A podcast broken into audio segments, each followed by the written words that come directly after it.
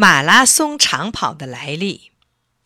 两千多年前，有一年，一支强大的舰队装载了十万波斯侵略军，横渡波浪滚滚的爱琴海，进攻希腊的首都雅典。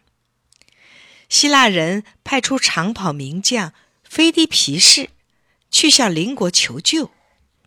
菲迪皮士跑了两天两夜，赶到斯巴达城，但他们拒绝出兵帮助希腊人。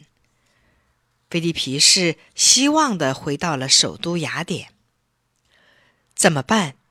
希腊人绝不当亡国奴，他们拿起武器，很快组成了一万人的军队，然后推选了有勇有谋的米泰亚当统帅，领兵迎击敌人。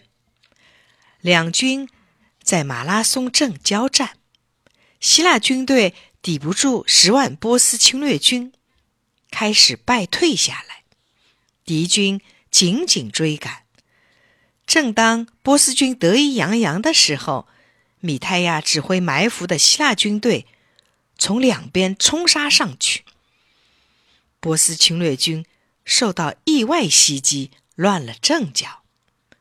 为祖国而战的希腊战士越战越勇，经过十多个小时的血战，终于击败了侵略军。希腊胜利了，战士们高呼“希腊万岁”，欢呼声直冲云霄。统帅米泰亚说：“快把胜利的消息告诉人民。”他把传递胜利消息的光荣任务又交给了长跑能手菲迪皮士。菲迪皮士不顾战斗的疲劳和伤痛，立即启程，用最快的速度向雅典奔去。到达雅典中央广场后，他用尽全力高呼：“欢庆吧，我们胜利啦！”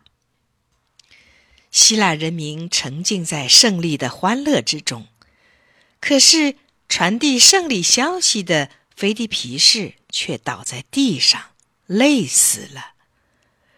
人们紧紧围住这位英勇的爱国战士，为他洒下悲痛的眼泪。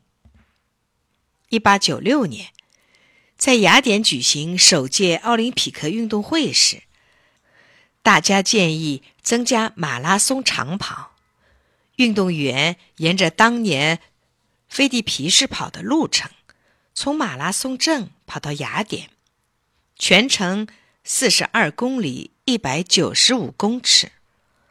从此在世界体育运动会中增加了一项马拉松长跑项目，这个项目吸引了无数长跑运动员，现在已经成为更多人爱好的运动。